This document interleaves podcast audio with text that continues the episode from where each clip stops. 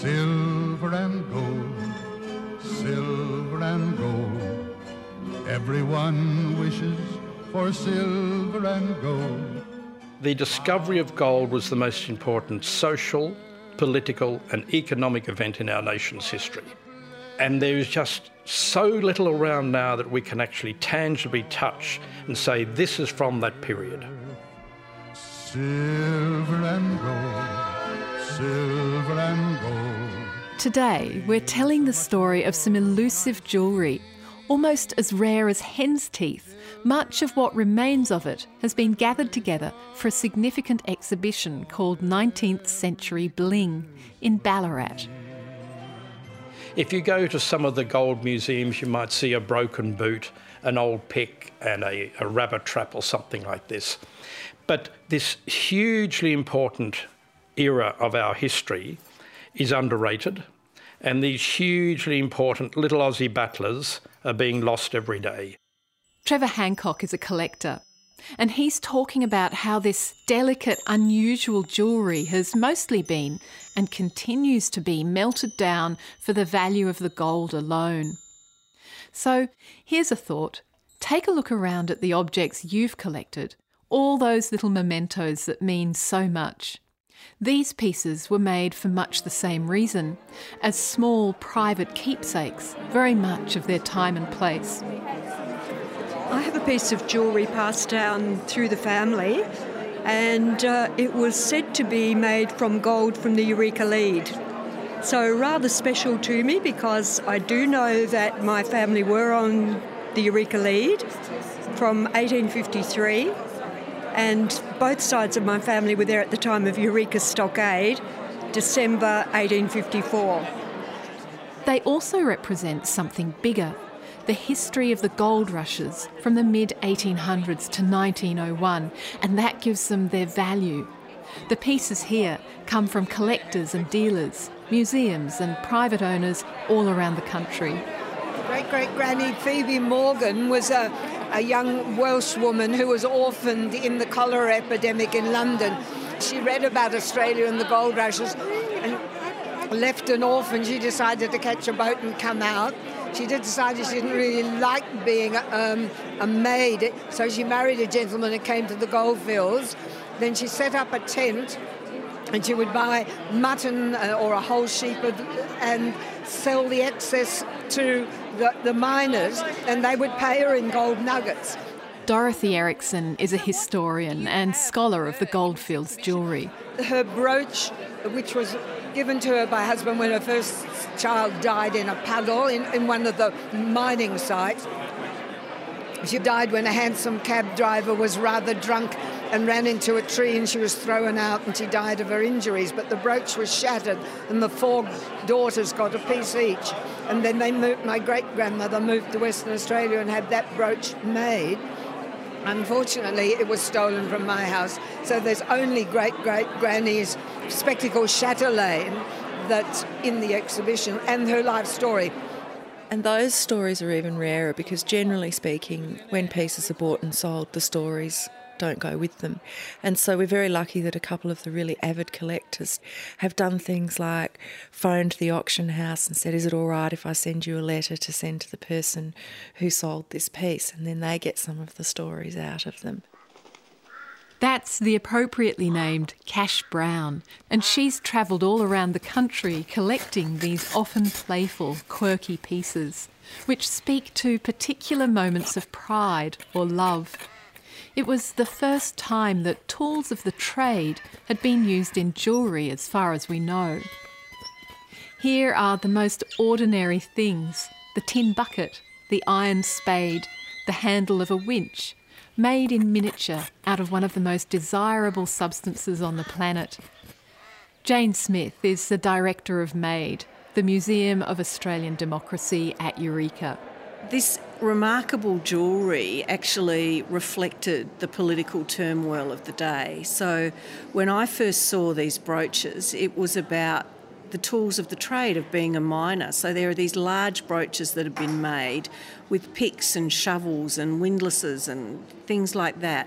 And it was the first time that working class and middle class people got to wear gold, and they proudly wore the tools of their success on either their bodies or the, or the bodies of the women they loved the level of skill in the goldsmithing and jewellery making in Australia in the second half of the 1800s was some of the best in the world. It rivalled what Fabergé was doing in Europe, and a lot of them are like small golden sculptures. There's quite a magnificent miner's ring with a kangaroo on the front and a pick and shovel on either support of it, weighing a ton, as you can feel. That is a weighty piece. You would not forget where you got it, would you? Or that you have it when you put it on? No, these were the ultimate symbols of success. Unfortunately, many of them were lost because during the depressions we went through and wars, it was men who sold their jewellery first to bring money in to provide sustenance to their families. I think the jewellery is going to be worn back in the hometown or back in the city not on the goldfields. I mean, there were lots of robberies. There was highwaymen holding up uh, coaches and things going backwards and forwards. Anne Schofield is a collector, a historian, and co author of the seminal book Australian Jewellery, 19th and Early 20th Century. It was written in 1990 and it was the first major study.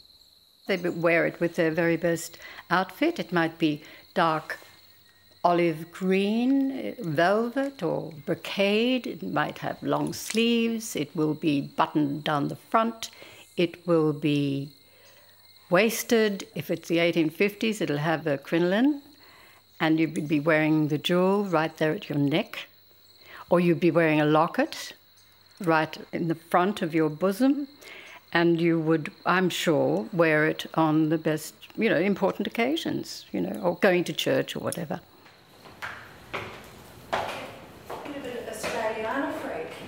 Trevor Kennedy is a businessman and passionate fan of Australiana, and he keeps his collection in a heritage building in the rocks down by Sydney Harbour.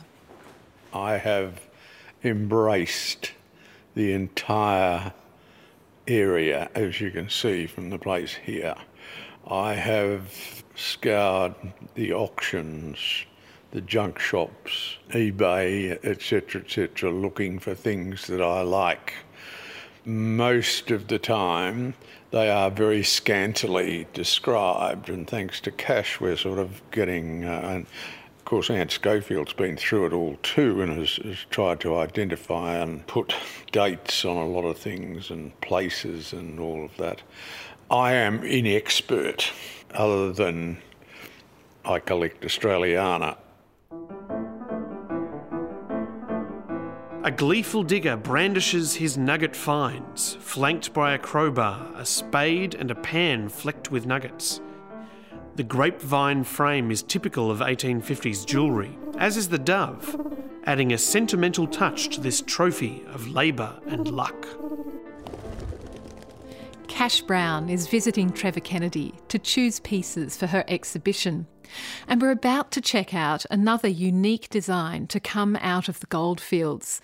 And this was the first European decorative art form to celebrate Australian flora and fauna. A lot more elaborate in many respects. My goodness me. So, Trevor, maybe you could describe this belonging of yours here. I suspect that's West Australian in the sense that it's a black boy with a big thing sticking out of the top.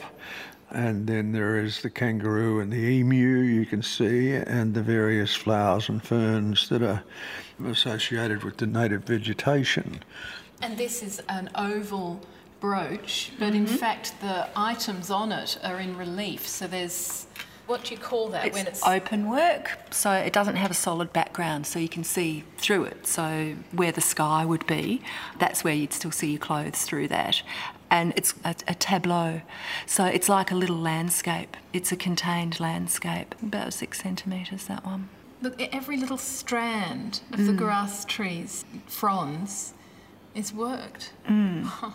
A lot of the people who worked in these, like Hogarth and Erichsen and people like that, were actually world class jewellers. So When you look at them in um, a high resolution photograph, the remarkable thing is on them that you can almost tell the species of the leaf, of the gum leaves on them. They're that fine. And it's remarkable to me that these have actually survived because they are incredibly delicate. It's a very high grade of gold, which means it's terribly soft. But interestingly, the brooch on the left there with the foliage has a beautiful natural gold bearing quartz sample in the middle. And this is a really, really, really important piece because it kind of does both. It says the wearer's actually saying, my partner or whoever has, has found gold and has, has struck it rich, and here's my expression of that. So what you're seeing is a little lump of quartz with gold thread threaded through it really so it's the original rock and then a much more decorative formed piece around it Often the grapes and the vines and things represent um, the Christian faith. So the grapes and the leaves and the tendrils and things are to do with, you know, the blood of Christ and that kind of thing. So it could imply that these people are surrounded by the Christian faith. And some of the other pieces, particularly if they've got nuggets in them, it implies that it's not really just luck, it's to do with reverence as well. god stepped in Yes. and gave them a nugget Yes. lucky So when you see little doves, as well as the kangaroos and the emus and bows and hearts and arrows and all sorts of things, and the Victorians really loved that sort of. It was almost like a coded kind of secret language, a little bit like now when we send texts just using emojis. Silver and gold, silver and gold. Of course, I couldn't help wondering what it is that makes a collector so passionate about, well, collecting. These days, the finds show up mostly in auction catalogues, but you might just be lucky enough to discover something at the back of your grandmother's jewellery cupboard or tucked away in a pawn shop. Silver and gold, silver and gold. It's, it's a passion of mine. the best way I can illustrate it is that it, it does sort of take you over to some extent. And there's a, a friend I have, he's a passionate collector of Australian pottery. And I said to him one day, It's a bloody disease, this collecting, isn't it? And he said, I know. It's in here, it's in here, it's in here, it's just all through me. And about 12 months after that, his wife said to him, Now look, it's me or the collection. He now lives in a warehouse out in Kensington. um, people get absolutely besotted with it. I've got this problem here where I've got no room anymore. What do I do? I can't enlarge this building. It's a historic building. I've already sort of. Um, Would you consider deaccessioning any of it to make? I, to make I will have to. I will have to. Date 1872. Maker J.M. Wendt, Adelaide. Lent by Trevor Kennedy. Gold and malachite brooch. This brooch is stamped JMW and is recorded as being a gift. A birthday present by Balmano to his dearly beloved wife Elizabeth Green. Also a token of love and affection in appreciation of his success in life during 12 years and to thank her for this. Bought in Adelaide, Australia, March 24, 1872. The, thing about Australiana is that it's seen as quite kitsch, isn't it? Except in its expression here, it's it's really quite fine and beautiful. But it, it, Australiana is part of a tradition of you know that takes you from the two dollar tourist shop to a collection Yeah. like this. I, I mean, I, I, I disagree with you fundamentally. Um, a, a lot of the early materials of whatever they were, whether it was carved frames for photographs, whether it was trophies for horse races, or whether it was, there was nothing kitsch about it. I mean, once again, when we talk about Australiana, I like to think of it as everything that is got an Australian motive or association. So you, you don't see Australiana as kitsch in any way. Why? Well, I don't see why I should. Why should I? Good question. Good comeback. One person's kitsch is another person's thing of great beauty in many respects. Even at the center of the fire, there is cold. All that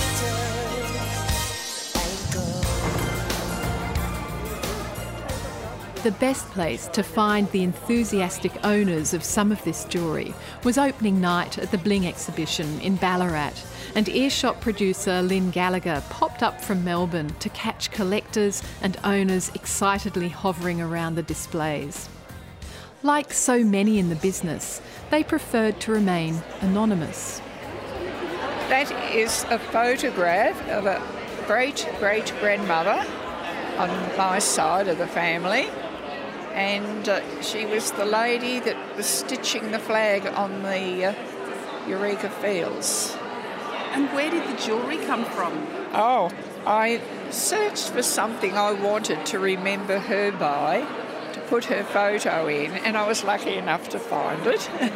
so is it genuine Goldfields yes, bling? Yes, it is, yes. With a genuine photograph of now, someone who stitched the Eureka flag. Yes. Well, that is remarkable. And then I really, then later on, uh, I'm the one who's restored it the first time, the flag, restoring her work. And are you from Ballarat? Yes, four generations. And does it feel here. like the city's proud? I think so. I think we're a lovely city, very much multicultural, because on the goldfields, people were coming from all over the world. So, of course, we started off with all these different countries digging for gold side by side.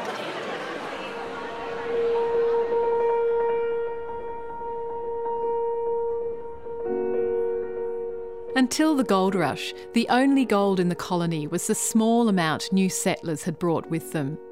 Being a jeweller in Australia was far more mundane than it might have been back home. Date uncertain. Maker Charles Jones. Australian colonial gentleman's dress ring.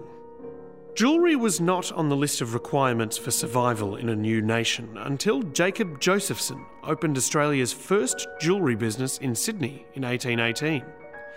He and other jewellers, mainly of convict origin, used their skills to repair spectacles, watches, clocks, and jewellery brought to the colonies. This ring bears the marks for Charles Jones, CJ, in an impressed rectangular cartouche a convict silversmith who arrived in Tasmania in 1833. It could be Australia's earliest surviving piece of jewellery crafted from native gold. The early Australian designers all came from Europe pretty soon after the discovery of gold. So they're usually German or Danish or French or English and, and they, they usually set up businesses in the major cities.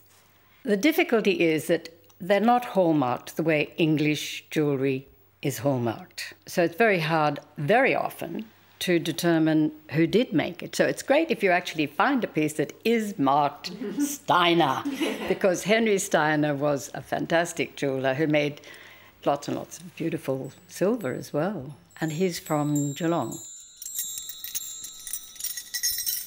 If you look at the jewellers of the time in London, you had Carlo Giuliano, who was probably the most fashionable jeweller in, in London. He went back to the Greek um, history, whereas in Australia, they looked at what was around them. And no other country had the exciting, unique flora and fauna as we have it. So they just weren't interested in looking back. And I find that fascinating that they turned their backs on that classical history and yes. said, look what we've got here. This is what I keep saying. The discovery of gold was the most important social, economic, and political event in our history. And cultural and aesthetic. Yes, and arts. And people look at the, the Heidelberg School and say, Isn't this wonderful? They have captured the Australian nation. But this jewellery caught it 50 years beforehand. Tell me what Robert Hughes wrote about Australian art during the early 1800s and, and why that's significant. Essentially, Robert Hughes is saying we didn't see that uniqueness in Australian art, certainly before the Heidelberg School. But what I'm saying is that Australian colonial jewellery captured that unique feeling well before the Heidelberg School. And how did it do that? If you were to pick up a piece of Goldfields jewellery, you could almost smell that hot, dry air of the Ballarat goldfield. And in the pieces, they displayed Australian flora and fauna. And it was done in Australia. And it was never done to that degree on canvas or paper before that time. The celebration of Australian flora and fauna in this colonial jewellery was unique to Australia. Brooch with kangaroo and ferns. Date circa 1855. Attributed to maker William Patterson, Geelong, Victoria. Private collection. Patterson advertised making jewellery to order from Ballarat gold. Ferns were a popular motif in the Victorian era, and curiosity about this type of exotic flora spawned pteridomania, meaning fern madness or fern craze. It was exciting to send these pieces home to the UK or the US. For them to have a piece of jewellery with a kangaroo on it was absolutely amazing. To have a piece of jewellery that was probably 20 carats as opposed to faux gold or lesser grade minor pieces of jewellery of Europe, it was so exciting at the time. Having lived in Australia and worked with the highly desirable Australian gold, the jewellers then made a splash in the other direction, taking their work back across the seas to the trade fairs in Europe and America. The Australian jewellers turned up at, at these shows and see they'd have to obviously pay their own way. There was no Department of Foreign Affairs and Trading then to, to help them out. So they would actually invest a hell of a lot in wanting to have an international reputation. And so they would take over the very best of what they could make. So they were competing on an international level as well as with each other. So we've got these incredible pieces of jewellery, as well as inkstands and, and things of that nature, and presentation pieces. But the Victorians actually also managed to present a 13 and a half metre high facsimile of a, it was a gold pyramid. And on the sides of the pyramid, there were lots and lots of little nuggets with the names and the places of people who had found them. Now, this was actually just showing how much gold had been pulled out of Victoria in one year alone, and it was huge. And this kind of expression wasn't done in Europe. It wasn't it wasn't the kind of thing that was you know normally done at these exhibitions, and so they really knew how to make an impact.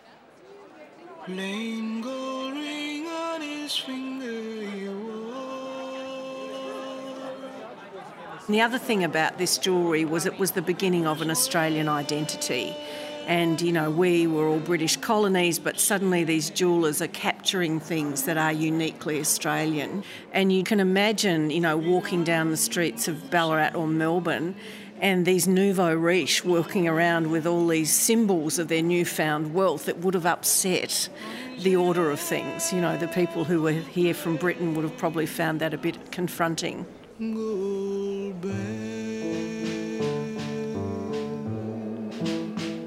I guess there would be many who would see a man who walked the goldfields in rags, pushing a wheelbarrow with his pick and shovel, and coming back via Myers in Bendigo with a magnificent suit of the style of London at the time.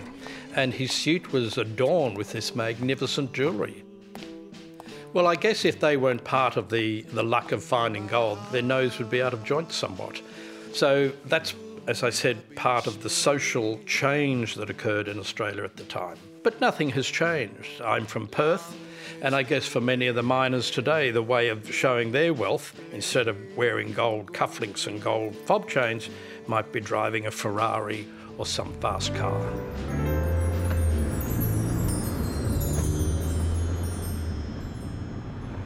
The West Australian brooches were an entirely different style. Gold was discovered much later, in 1895, in Boulder City, now Kalgoorlie, and by then the fashions had changed. The style there was to make simple mementos, often just a narrow gold bar or two, and over that, in an arch shape, the name of the town where the gold was from. It was the mine owners or the mine bosses that would have had these made, not the diggers, not the people that have gone and found this gold on the surface necessarily. And those pieces, because you remember it's still late Victorian era, are presented to people. They're like souvenirs, aren't they? In a They way, are souvenirs. They are souvenirs. Souvenir jewellery. That's what exactly what it is. And you've got to remember too that towards the end of the 19th century, you're reaching the aesthetic period.